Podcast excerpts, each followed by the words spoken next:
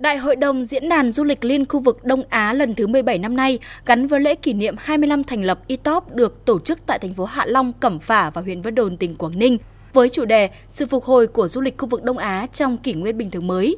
Dịp này diễn ra nhiều hoạt động như các hội nghị chuyên đề, các phiên họp ban thường trực ITOP, họp song phương, khảo sát giới thiệu quảng bá du lịch và điểm nhấn là lễ ký tuyên bố chung Đại hội đồng ITOP lần thứ 17, đưa ra các khuyến nghị về nâng cao hiệu quả hợp tác du lịch giữa các tỉnh thành viên trong kỷ nguyên bình thường mới.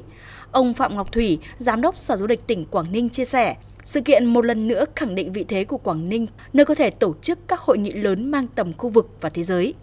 Chúng tôi cũng bàn với các cái tỉnh thành viên ấy, sẽ nâng cái tầm diễn đàn du lịch liên khu vực nó thành cái liên minh đi vào hợp tác thiết thực hơn hiệu quả hơn và đóng góp rất là nhiều trong cái việc quảng bá du lịch các nước trong khu vực. Thông qua những cái tổ chức này chúng ta tiếp tục nâng cái tầm của du lịch chúng ta quốc tế. Công tác chuyển biến thời kỳ này cơ bản là, là tốt. Rất kỳ vọng rằng chúng ta sẽ tổ chức một cái kỳ ETOP gắn với cái sự kiện ta kỷ niệm 20 năm việc thành lập ETOP thì nó sẽ tạo một cái điểm nhấn, sức truyền thông mạnh mẽ cái điểm đến cho chúng ta sẽ mang lại cái vị thế cũng tầm ảnh hưởng của du lịch chúng ta đối với bạn bè trong khu vực.